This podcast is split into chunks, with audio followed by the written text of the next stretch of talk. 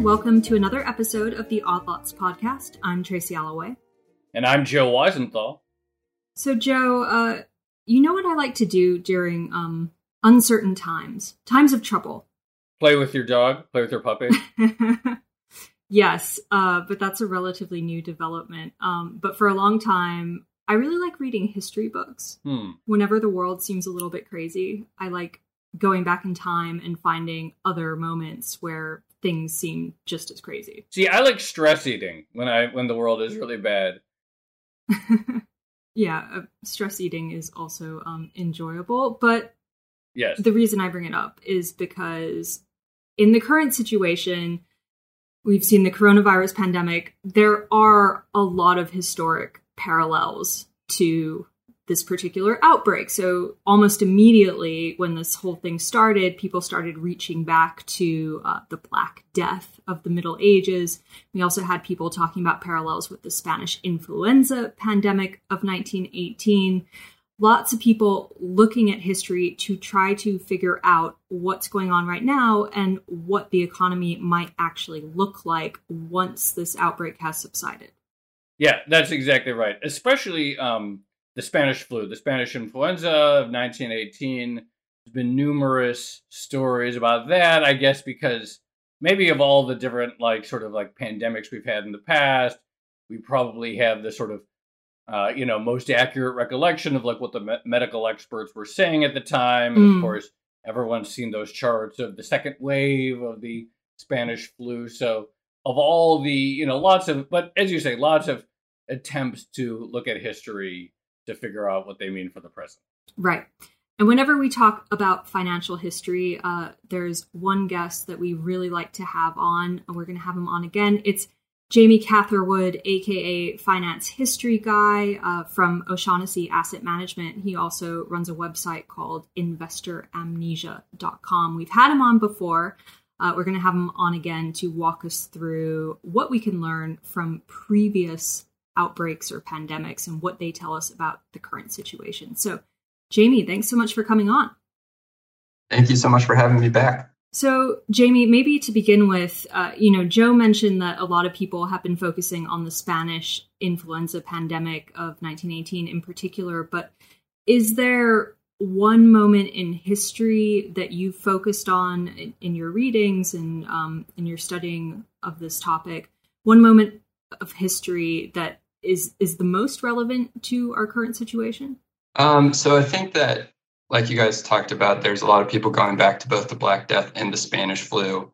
There's a lot of other kind of epidemics and pandemics in history that are also interesting, but they're all really different, including the Spanish flu. It's fairly different in terms of just the disease, but also kind of the time it occurred in versus today. So I think there are a lot of differences more than similarities, but there are some interesting trends in both today and the Spanish flu that are similar. And one that I found really interesting was just, there is a paper that talked about the Amazon effect that occurred in the Spanish flu, which sounds crazy, but we've all talked about how kind of Sears was the original Amazon. Right. And there was evidence, I think it was in a Federal Reserve paper, that showed on a monthly basis during 1918 and the second wave that was in the fall, which is the worst of the three waves, that the sales and business activity for Sears Roebuck and Montgomery Ward, which had mail order catalogs, increased in the worst months of the Spanish flu when more places were shut and kind of lockdown was taking place. And then as the economy started to reopen again, sales started to decline back to normal levels. But there's this spike when people were at home more of ordering through these mail order catalogs, just like today, everyone orders from Amazon while they're kind of hunkered down at home. So if the Sears catalog was the Amazon of that, what was the Peloton of that crisis? I can't even imagine. I feel like there's some ridiculous contraption that you see, some elastic bands workout machine or something. I don't know. But there's a lot of kind of anecdotes like that, which are just very reminiscent of today. There were things like retail foot traffic was down 33% in some areas. But what was interesting is that then after the kind of reopening started to occur, that the some retailers, not all obviously, reported that the kind of bounce back after the reopening made up for more than like the sales from when their business had to be shut down. So that was kind of interesting. Well, we should note on that note, since you brought up retail sales, that we are recording this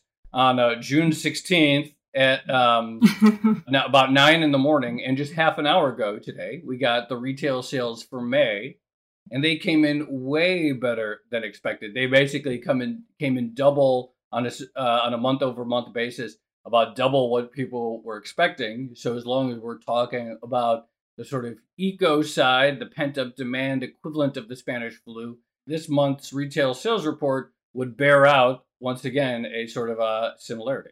Yeah, and it's interesting to see kind of today and in the Spanish flu, the different kind of industries and types of retailers that did well and which ones didn't. Like today, you see Zoom and other companies like that. Clorox stock was rocketing for a while, but in the Spanish flu, the Federal Reserve paper showed that mattress sales actually increased something ridiculous, like 40% or something, because bed rest was such a commonly prescribed like cure by doctors for people who had symptoms. And so people were just going out and buying mattresses because that was what doctors were telling them to do, is just stay at home, get bed rest. And so randomly, the mattress industry did very well, while other like retail groceries, they dropped like a third. And then there were a lot of other businesses and kind of towns in Arkansas, which is what the Federal Reserve paper focused on, which some of their business dropped like 70%. So I'm curious, and you've touched on this already, but once the Spanish flu sort of fell away, once the pandemic ended, did we see the economy bounce back, corporate profits bounce back, and make up the lost income that had occurred during the outbreak? Or was there sort of a permanent hit to output? So the problem with this period is like there's not as great economic data as you would think, which is frustrating, obviously, because at a time like this, everyone's looking back to find the economic data. There is some, but from what I've read, the effect of the Spanish flu was pronounced, but it was over the short term. And then there was a fairly quick bounce back. As I said, like some of the examples of retailers saying that the business boom, once they did reopen, made up for the losses incurred during the kind of lockdown. And there were some businesses that actually reported an increase over the prior year in sales, which was remarkable. But the economy kind of bounced back, but also you have to keep in mind of how much that was due to the Spanish flu and how much was due to the war ending. But bounce back was kind of short-lived in itself, because in 1920, 1921, you then had a recession. But in terms of the Spanish flu impact, it seemed to be harsh, but short-lived, and the bounce back was pretty swift. Was there any, did they do any stimulus or anything? Was there any economic policy to counter the effect? I mean, one of the things that's been striking that a lot of people have cited for the surprising resilience of the economy and the market during this crisis is just the degree to which policymakers moved extremely fast, perhaps having learned some of the lessons of the Great Recession about a decade ago. Was there an economic policy response that time around? There could have been, not from what I've read. I've read a number of papers on this, and I don't recall seeing, if there was, it wasn't pronounced enough to be kind of prevalent throughout the research that I've read.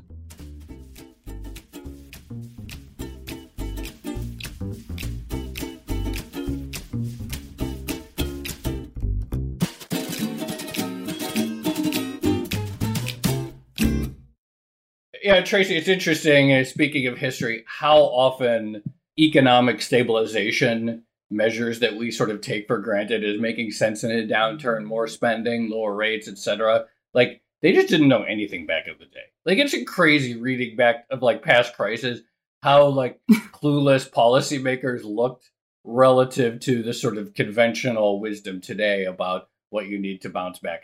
It always stands out to me when reading about past crises. They didn't know anything. I mean, I guess it depends how far back in history you go. The Romans were pretty good at stimulus, but okay, we're going to get off track. I do want to go slightly further back and talk about the Middle Ages, the Black Death, aka the Great Plague. A lot of people have been looking at that one and talking about the labor market, what might happen to wages and inflation. And I've seen different theories on this. So one explanation says that after the Great Death, so many people died that there was a shortage of labor and wages eventually went up. But I've heard other people say that one of the reasons wages went up is basically a bunch of the peasants revolted and sort of violently forced better earnings for themselves. What have you learned so far, Jamie? Like, what do your readings tell you on that topic? So if you survived, then in terms of the Black Death, everything came up peasants. Like, it was a great time to be a peasant after the Black Death, because like you mentioned, as you mentioned, there is a lot of disagreement over, which is crazy when you think about it, like something that happened hundreds of years ago, and there's still so much disagreement among like economic historians of what happened. But from what I've read, there seems to be a agreement that there was a rise in wages after the Black Death, because as you mentioned, so many people died. And to put some numbers around it, the estimates are between 17 and 28 million Europeans. And the Black Death was from 1347 to 1353. And what made it actually so pronounced in its impact was the fact that it wasn't one isolated outbreak. It kept coming back in waves for decades. I think Britain experienced 30 different outbreaks of the plague between 1353 and like 13. Whoa. I can't remember. It was like 50-year period. Basically, there was an outbreak every 4 years of the plague. So it just kept coming back. Like every time they thought that they were done with it, it would just come back. And each time it was less, it was less severe, but I mean, still it was the plague and it was killing off people. So it just kept coming back all over Europe. But in England, it was basically every 4 years. But as you mentioned, Tracy, because so many people had died, what happened was that suddenly all these lords who had previously seen over these manor systems where the peasants were working the land and the lord would collect rent dues from the peasants, they suddenly faced this problem where they had all this land. Previously was a good thing, but suddenly now there weren't as many peasants to work and till the land. So the peasants were able to demand higher wages, and also they had the ability to kind of shop around their services to other lords, which previously wouldn't have been the case. But because every lord was so desperate to hire people to work their land, that if the lord a peasant was currently working for didn't offer them better working conditions, living conditions, and wages, then they could just go to another lord who would be willing to offer them those conditions. So for the peasant and other kind of jobs related to agriculture, which outside of the city, 9 out of every 10 people were making a living related to working with soil in this period, which is crazy. They could go and get higher wages. And there was one example of like a plowman who in 1348, he was making 2 shillings a week. And then in 1349, he was making 3 shillings a week. But then in 1350, his wages had grown to 10 shillings a week. So, whoa. Yeah, you could, and that's just like one example of many. The Fed's got to raise rates. That kind of wage growth. The ECB. I hope the ECB hiked rates. No, but, you know, I didn't realize until you said it just now that there were so many ways. But now I am looking at like, you know, I'm looking at the Wikipedia page of the Black Death. It's funny. There's almost no way to talk about old-timey things without automatically sort of superimposing modern conceptions of how the economy worked back onto them. Like, I mean, I joke about the ECB raising rates. Obviously, there was no ECB in 1348. But I, you know, my first question, like the first thing that comes to my mind is like, oh, that has to be like really bad for business capital expenditure plans, because who wants to like plan for the future when there's so much uncertainty about the next time the Black Death is going to come along? Well, there was no ECB, but they did try and control wages, which I'll get to in a second. Oh, great.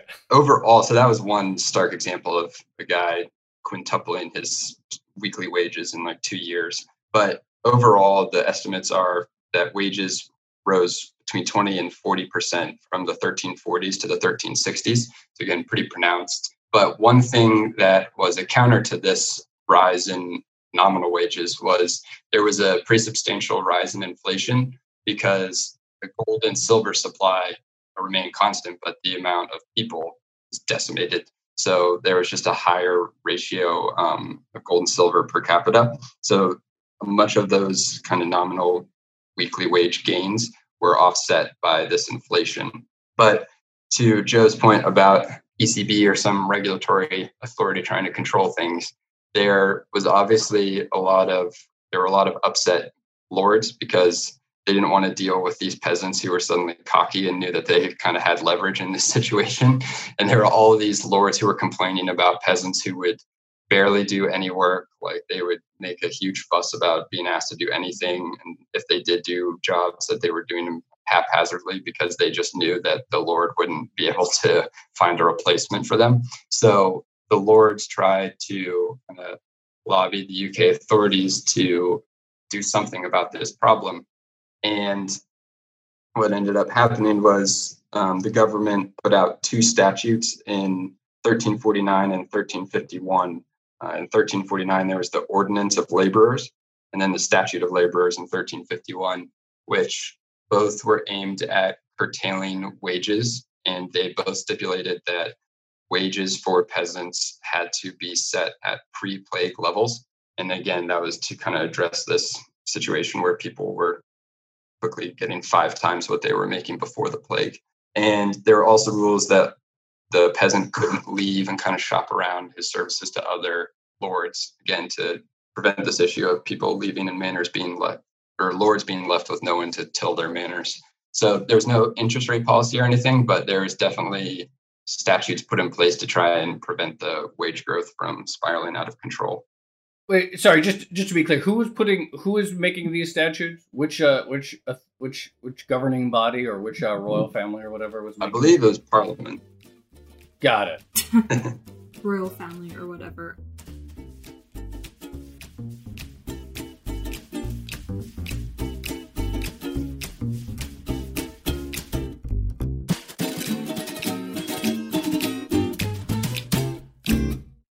I wanted to go back to the inflation point. You mentioned that the gold and silver ratio to actual human beings was one thing that was pushing prices up. But what did we see during the Spanish flu outbreak? Did we see, I mean, we wouldn't have had the same type of coinage, obviously, and we might have had a hit to productivity because of the war and various disruptions. But what did we see in that one? Again, inflation didn't come up as much as I thought it would have during my reading, but I know that there was a brief uptick in inflation, but it seems like most of the effects for the Spanish flu were brief, even if they were kind of severe, they were short-lived. But for inflation, I know that there was a short uptick, but I don't think that there was anything substantial. Again, this was also occurring during the war, so the government was doing a lot to kind of try and control prices in terms of quotas and everything and keeping prices stable. Because I know that after the war ended, some industries, I think coal was one of them, where the government wasn't buying as much and helped setting prices and stabilize them, that the prices kind of dropped after the war ended. Going back to the Black Death for a second, again, I'm doing Wikipedia history here, which is no match for your war serious academic history, but there's a line in here that says the Black Death most likely originated in Central Asia or East Asia, from where it traveled along the Silk Road, reaching Crimea by 1347. A, does that fit with what you've read about the history of the Black Death? And I'm curious, one of the things that's come up with this crisis and this virus is the degree to which it sort of has temporarily and perhaps long-term changed trade routes and certainly changed travel routes due to the fact that international travel is temporarily almost completely non-existent. With these recurring outbreaks in Europe over the span of, years and years and years, were there any changes to trade routes that you saw or that you've discovered in terms of the relationship between Europe and the rest of the world? Not so much in terms of trade route, but there was definitely a noticeable shift in was the type of products and types of agriculture that was occurring in England. And again, it was because if you were a lord who had, say 100 acres, and previously you had 50 peasants working that land, suddenly you still had the same 100 acres, but maybe there was only 15 peasants that could work the land. So you really weren't able to make use of that 100 acres. And so what ended up happening, which again was great for the peasant, was the lord ended up leasing and renting out some of that acreage to ultimately peasants who were able to get that land and make a better living for themselves because they didn't have to share as much of the profit with the lord because they were actually renting the land themselves. But the lord was also forced to then kind of move into areas of agriculture that were less labor intensive, simply because they didn't have the labor to work the more labor intensive types of agriculture.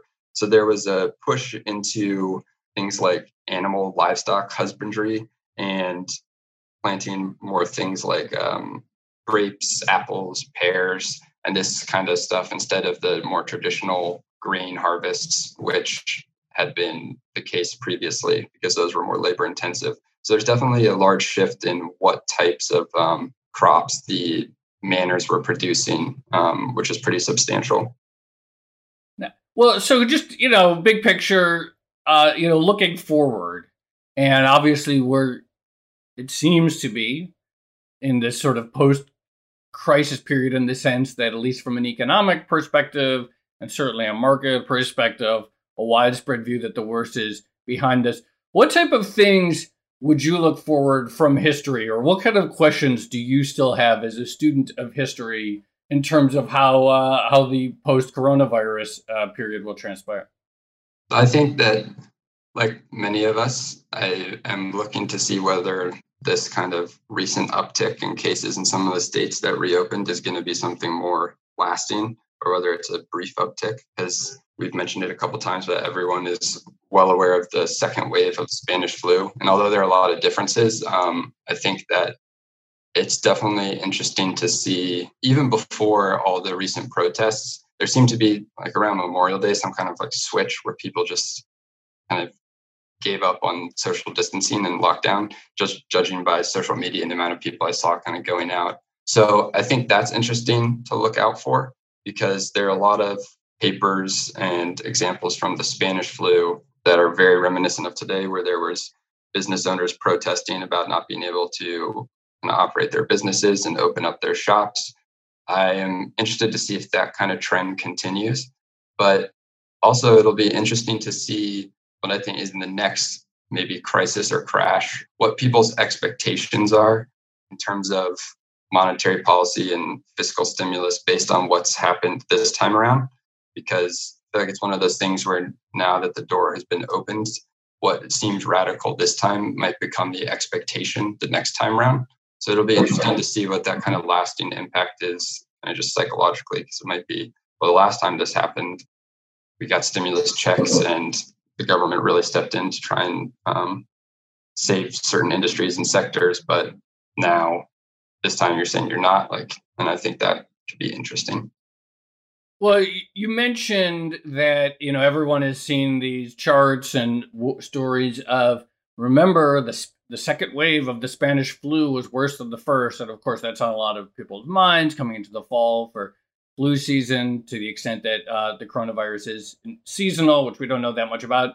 But was there anybody in 1918 saying, oh, remember, what happened, the second wave of X? Or is the awareness of the concept of a second wave something that makes this unique, and thus maybe a reason to think that history won't play out, because when you can observe something and when you can describe something, you usually don't really get the same as last time?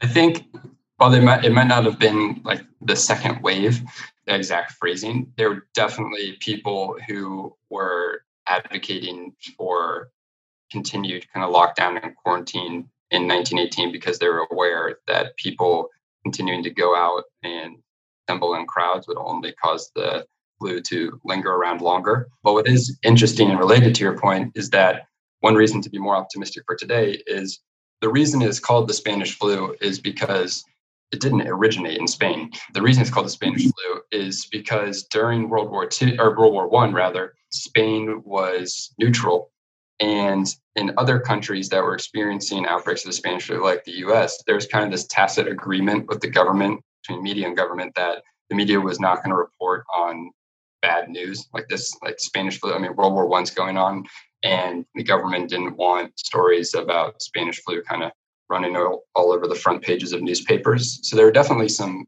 stories on it, but they were kind of relegated to kind of the back pages of newspapers. So there wasn't much coverage. And the reason that it's called the Spanish flu is because Spain was neutral, and so they didn't have that kind of tacit agreement in place. And so they were the ones kind of openly reporting it, cases that were doing the most reporting. And so people started linking it with Spain, even though it was probably occurring in their own country as well. It just wasn't as widely reported. But back to your point is the fact that today it's the opposite, where literally all we read about is coronavirus, right? So there is a much more widespread, I mean, I can't imagine anyone who doesn't know what coronavirus is. And so everyone is going to be more cognizant of the risks involved and how and where we can do things to prevent the continued spread of the virus. So that is definitely one major reason to be optimistic, is there's much broader knowledge of how to stop the spread. I think that's a good place to leave it. It's pretty rare for us nowadays to like end things on an optimistic note. So let's do that. All right, Jamie Catherwood, aka Finance History Guy, thank you so much for coming back on. And we should just mention, of course, that everyone should check out your website, InvestorAmnesia.com. Thanks, Jamie. Thank you so much for having me. Thanks, Jamie. That was great.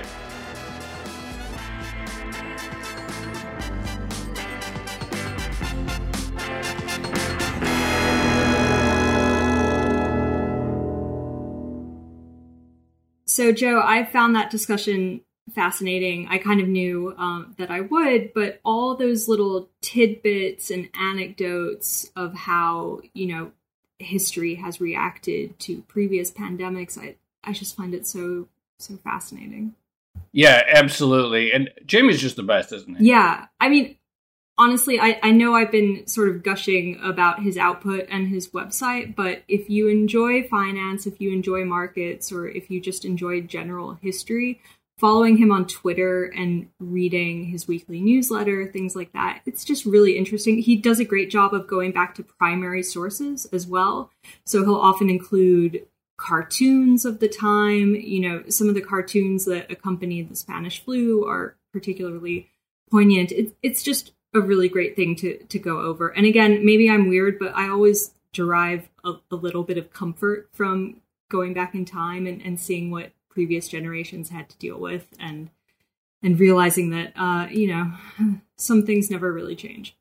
Yeah, no, I love it. And even the fact that there was an Amazon equivalent of the Spanish flu is pretty amazing, because I was like, you know, I thought that was going to be a joke or that there wasn't really going to be. But the fact that even back then there were like similar industrial changes. And at some point, we should do like a history of the catalog. What was it? The JCPenney catalog, you said? Sears catalog. The Sears catalog. Roebuck. Yeah. We should do an episode about the history of the Sears catalog, because I think it's pretty fascinating in its own right. Yeah. How big of a deal that was. Absolutely. An absolute giant of retail in the early to mid 1900s. And then, we can see what's happening today. It kind of makes you think about Amazon's business model, doesn't it? Yeah, absolutely. I guess the other big point to consider from Jamie is the notion that there are some major things that are different today. So one, we have more transparency when it comes to information about the coronavirus. And two, we have the big reactions from central banks and other authorities. I guess that's pretty different, isn't it? Yeah, absolutely. All right. Well, on that note, this has been another episode of the Odd Lots podcast. I'm Tracy Alloway. You can follow me on Twitter at Tracy Alloway. And I'm Joe Weisenthal. You can follow me at The Stalwart. And you should follow our guest, Jamie Catherwood. He is JFC_3_ as Tracy mentioned. He is a great follow on Twitter. Be sure to follow our producer, Laura Carlson, at Laura M. Carlson. Follow the Bloomberg head of podcast, Francesca Levy, at Francesca Today. And check out all of our podcasts at Bloomberg under the handle @podcasts. Thanks for listening.